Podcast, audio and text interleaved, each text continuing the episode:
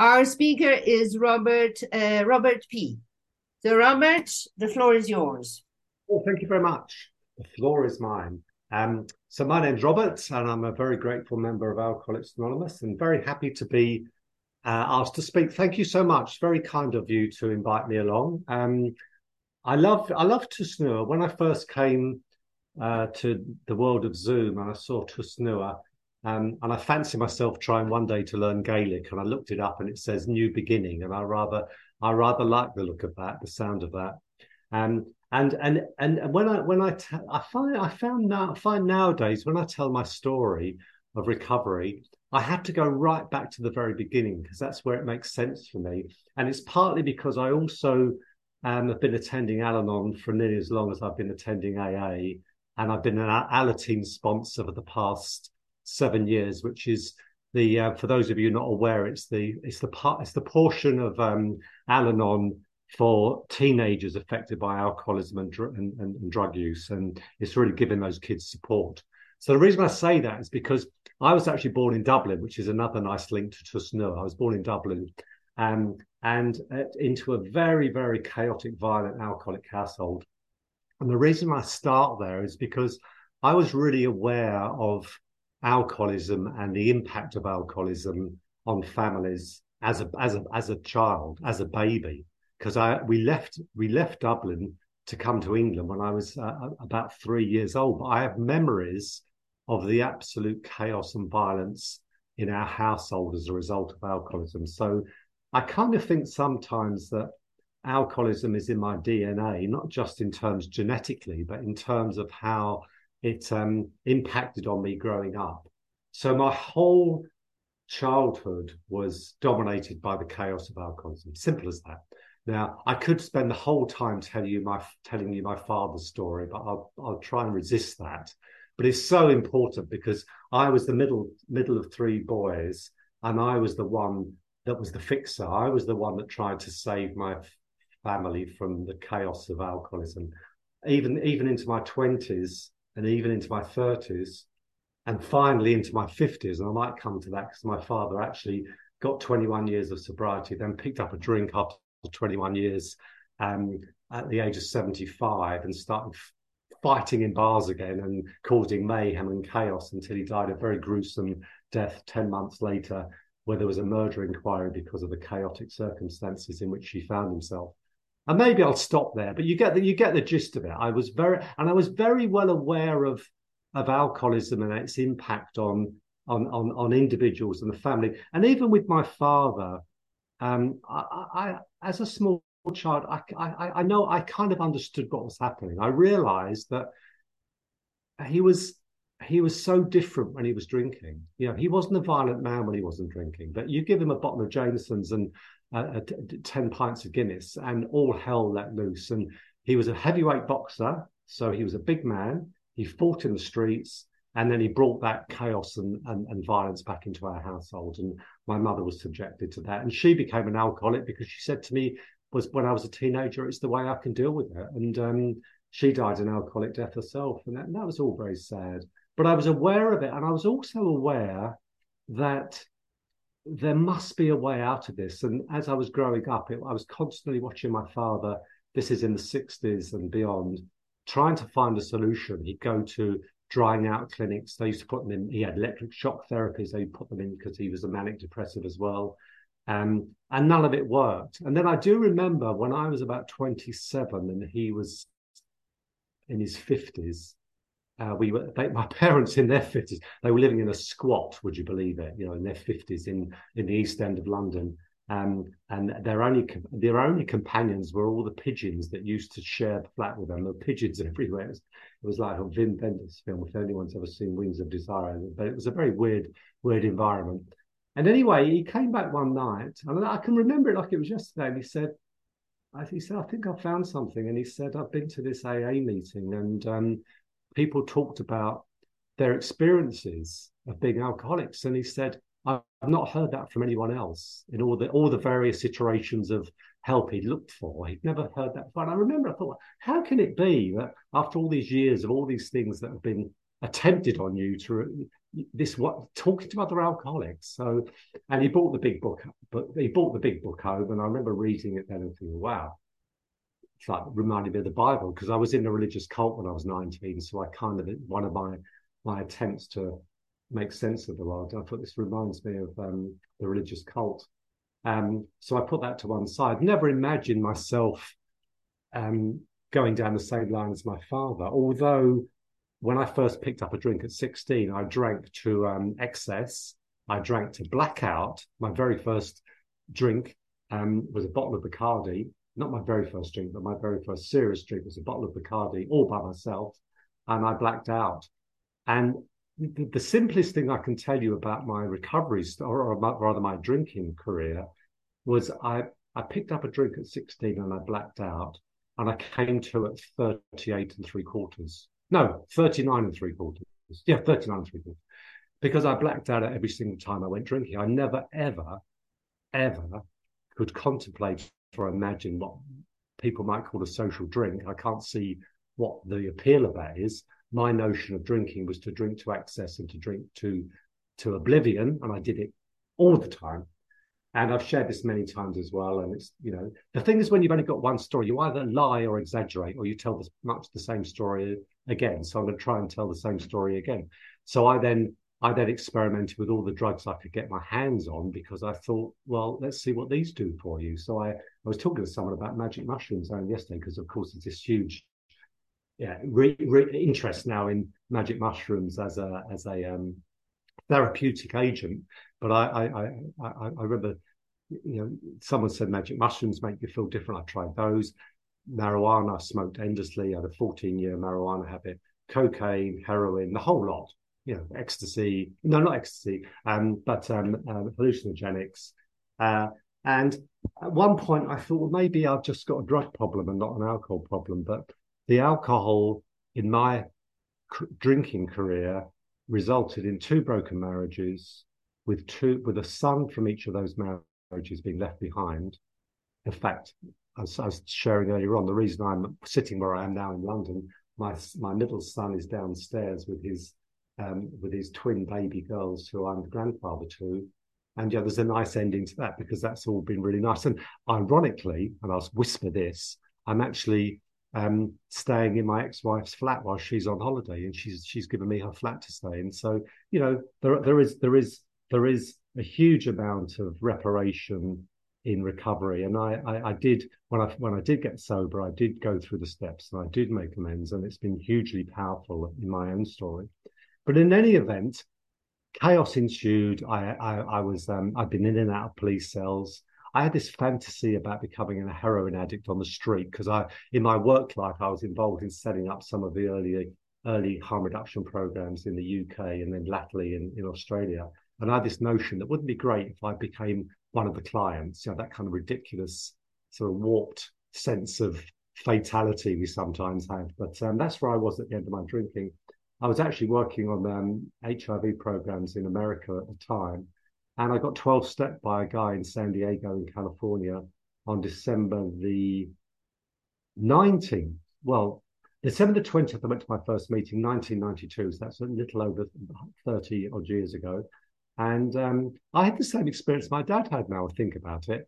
And I had tried many things prior to that to get to deal with my drinking and drugging. I tried religious cult, I tried revolutionary socialism, I tried therapy, I tried you know, um, um, retreats, monastic retreats, Tai Chi, blah de blah, all that stuff. None of it worked. But like my dad, I went to this meeting and I had a epiphany. It was people sharing about their experience, their strength, and their hope, which I hear all the time. And I absolutely clicked with that. That's what I clicked with. And then I was going, I was living in London, so I was getting straight back on the plane to London. And they told me in California, I went to a couple of three meetings there, and they said, stick with the winners and find the solution. And that's always been in my mind. So I, I got back to London and I immediately sought out meetings that focused on recovery because I'd seen from my dad's experience as well that there was a recovery program on offer. And we're in a secular meeting. I'll come to my experience of secular AA, but I actually had no. Thank God for Jimmy Burwell. You know, Jimmy Burwell was the atheist who insisted step two says a power greater than yourself rather than God. And that's what I focused on. I've never heard of Jimmy Burwell until until three years ago, which is also a very strange thing, having been in AA for 27 years and no one ever mentions Jimmy Burwell. You hear about Dr. Bob and you hear about Bill Wilson, but you never hear about Jimmy Burwell. You never hear about Frank Parkhurst. You never hear about Margaret Mann, who's probably one of the most significant feature, figures in AA history. Anyway, I hadn't heard of any of those. And but I did actually live off step two, power greater yourself. So to me, that could be the collective consciousness in the room. It could be the power of the universe. I didn't care, but I got it.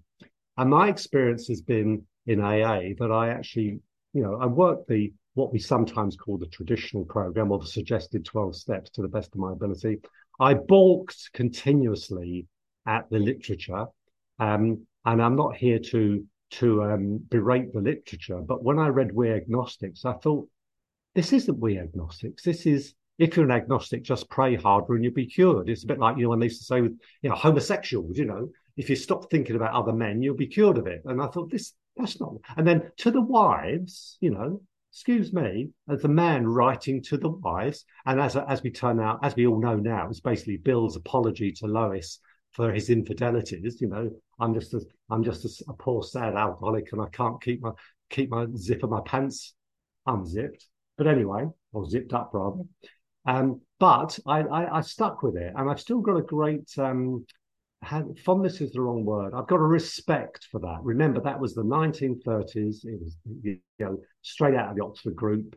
Um, it's got its time and its place. And as we know, Bill Wilson was only three years sober when he wrote that, and 30 years later, you know, fast forward to 1965, and many many um, articles and statements at conference, he was very clear. You know, that book has its time and its place, but we need to move on. We need to we need to integrate new thinking, etc., etc. So anyway, I did that. I stayed sober in London for 12 years, very happily, you know, had a sponsors, had sponsor, sponsee, sponsors. And you see, the thing is, I don't know if there's anyone else's experience in this room, no one ever told me Secular AA existed. And it had existed for years. You know, it's always been there. No one ever told me. No one ever mentioned Jimmy Burwell. No one ever mentioned Margaret Mann. No one ever mentioned Frank Parkhurst. No one ever mentioned that there was all that debate in the early writings of AA about, you know, how much of the Oxford group should be infiltrated and, and, and inveigle its way into the into the big book. But anyway, I, I, I, I, I, very successfully stayed sober, and it's and, it, and those twelve steps. And I'm still a great believer in the recovery program, which I'll talk about in a minute. Those twelve steps were were very significant, especially because I was 39 and two failed marriages, two failed marriages. Especially, you know, recognizing my part in in in in my in my step four and step five, and realizing that you know there are amends to be made, and I can make those amends, and I, and I have done, and I've done formal amends, literally with these two wives I'm talking about. I did sit down with them, and do you know my first wife, um, um, who I'm going to see on Sunday, we only finally. I only finally made amends to her about five years ago because she refused to see me because the, the chaos in I could the chaos I caused her in life was was beyond measure. It was appalling. But anyway, she finally said to me about five years ago, she lives in Spain now, but she she was coming to England. She said, "Let's meet up," and we met up. And she said, "Look, I want to talk. I want I want to talk to you." And she sat me down, and she's for about two hours. And I don't think it was much less than that. She just told me how it was for her, how my behaviour had really impacted on her life. And she said it even still impacts on her life now. And I sat there and I just listened and I listened. And it's interesting because this was me, may, in a way, making an amend without saying a word. And at the end of it, she said to me, and I'll never forget, she said, Look, Robert, she said, I'm really pleased that you haven't tried to contradict me all the way through this. You let me say what I needed to say, which I've been needing to say for 30 years nearly, which actually was probably about 30 years because we, we split up way before I got sober maybe even 40 years, I can't even think. And she and and that and that and that was an, an amazing afternoon, and and and that's repaired in many ways. It hasn't changed the past, but it's repaired some of that damage in a way. And and I'll never forget her saying that. She said she, she thought she she was very wary about doing this because she thought I was going to spend the whole time interrupting her, contradicting her, and telling her it wasn't like that. You know, you got it all wrong. And what about what about you? Because I mean, she, you know, in a marriage, everyone has their partner in a partnership. So that was very powerful. Um, but then when I got to, I came to Australia 18 years ago um, for work, essentially. Only for I've signed a three-year contract. I've been there ever since. And I, I then looked around for meetings to go to, and I actually found the the most um, traditional meeting you could come across. It's called the Deal Men's Group on a Sunday afternoon, Sunday evening, and it's it's um it's uh, lineage goes back to the Pacific Group in California, in Los Angeles, which is that Clancy and all those people, and then something called the Dog on the Roof Group. Um, I think that's in, in California as well, uh, which are very very powerful twelve step big book. You know, our way or the highway, which they actually say, and they say just focus on the black bits on the white pages in the blue book, pages 101 to 164. So it's like that. And I, and I went to that meeting for um, um, 15 years until COVID hit. Then COVID hit, and now this is where I'd like to get a bit current. When COVID hit, what I've been doing is I've been rereading the big book. Every day I'd read a page of it, and I thought, because they used to have a big book study at my meeting, and I thought, do I need, do I really need to keep reading this? I do, I do that, and I do the daily reflection. So I was getting a real infusion of God. Because if you look at daily reflection, as someone's some nerd has analysed it, 274 of the 365 daily reflections are very God focused. Now that's fine if you've got a, a deity in your life, but if you haven't, it's a bit jarring. And I thought, no, I'm going to give myself permission to to, to read more broadly. I've always I've always um, identified as an agnostic, always have done. I used to identify as an agnostic with faith, um, but I've always identified as an agnostic. So I thought, I know what I'm going to do. I'll allow myself to start reading more broadly and start reading first up about agnosticism. And by by by happenstance and the internet, when I put agnostic in there, one of the things that came up very early on was the, the website AA agnostica.com, which is that website that's been run for, I think, about eight or nine years um, for agnostics and atheists in AA. So I started reading through some of their literature and some of the posts. And what shocked me beyond belief, and I'm going to say this, is that I started reading about what happened in Toronto in 2010 when they when the um, Ontario um, Central Service Office delisted secular meetings because of their um, uh, insistence on not using the 12 steps. And I was, the reason I was so shocked was not so much that it happened, but I'd never heard about it. I'd never heard about that. And you know, I started asking people in Australia, and they'd never heard about it. And they'd never heard that it took them seven years and multiple court cases. And the the World Service Office in New York putting thousands of dollars into high class lawyers to try and defeat these this group for them to be relisted again. And that that rather rather shook me because I thought, hold on, what is going on here? So the more I read, the more I delved into it, then I saw, you know, this whole stream of secular AA, which was far more conducive to my my, my kind of um, view of the world. And my view of the world, if, if anyone asks me now, is, is, is, is I, I, say I'm um, an apathetic, which is this kind of tradition that goes back to 17th century French philosophy that the question of is there a God or isn't there a God is irrelevant because it's a question made up by man. It's not it's not a divine question. It's a question that's made up by man. So I then started reading around the agnostic thing that led me to the Taoists, to the Buddhists, to um, uh, the art because of my Irish heritage, looking at Irish um, uh, culture and, and and and belief systems. Um, then the the Quakers, I got into the Quakers. This is uh, throughout COVID. Um, um, Meister Eckhart, the 13th century cleric, who's very interesting on on kind of theology and stuff. So I just started reading really, really broadly, and and going to Zoom meetings because, of course, the reason I'm on this Zoom meeting here is because that lovely website, the www worldwide meetings of secular AA.com or whatever it is, um, shows me that there are 700 meetings, Zoom meetings, of secular meetings around the world in a week.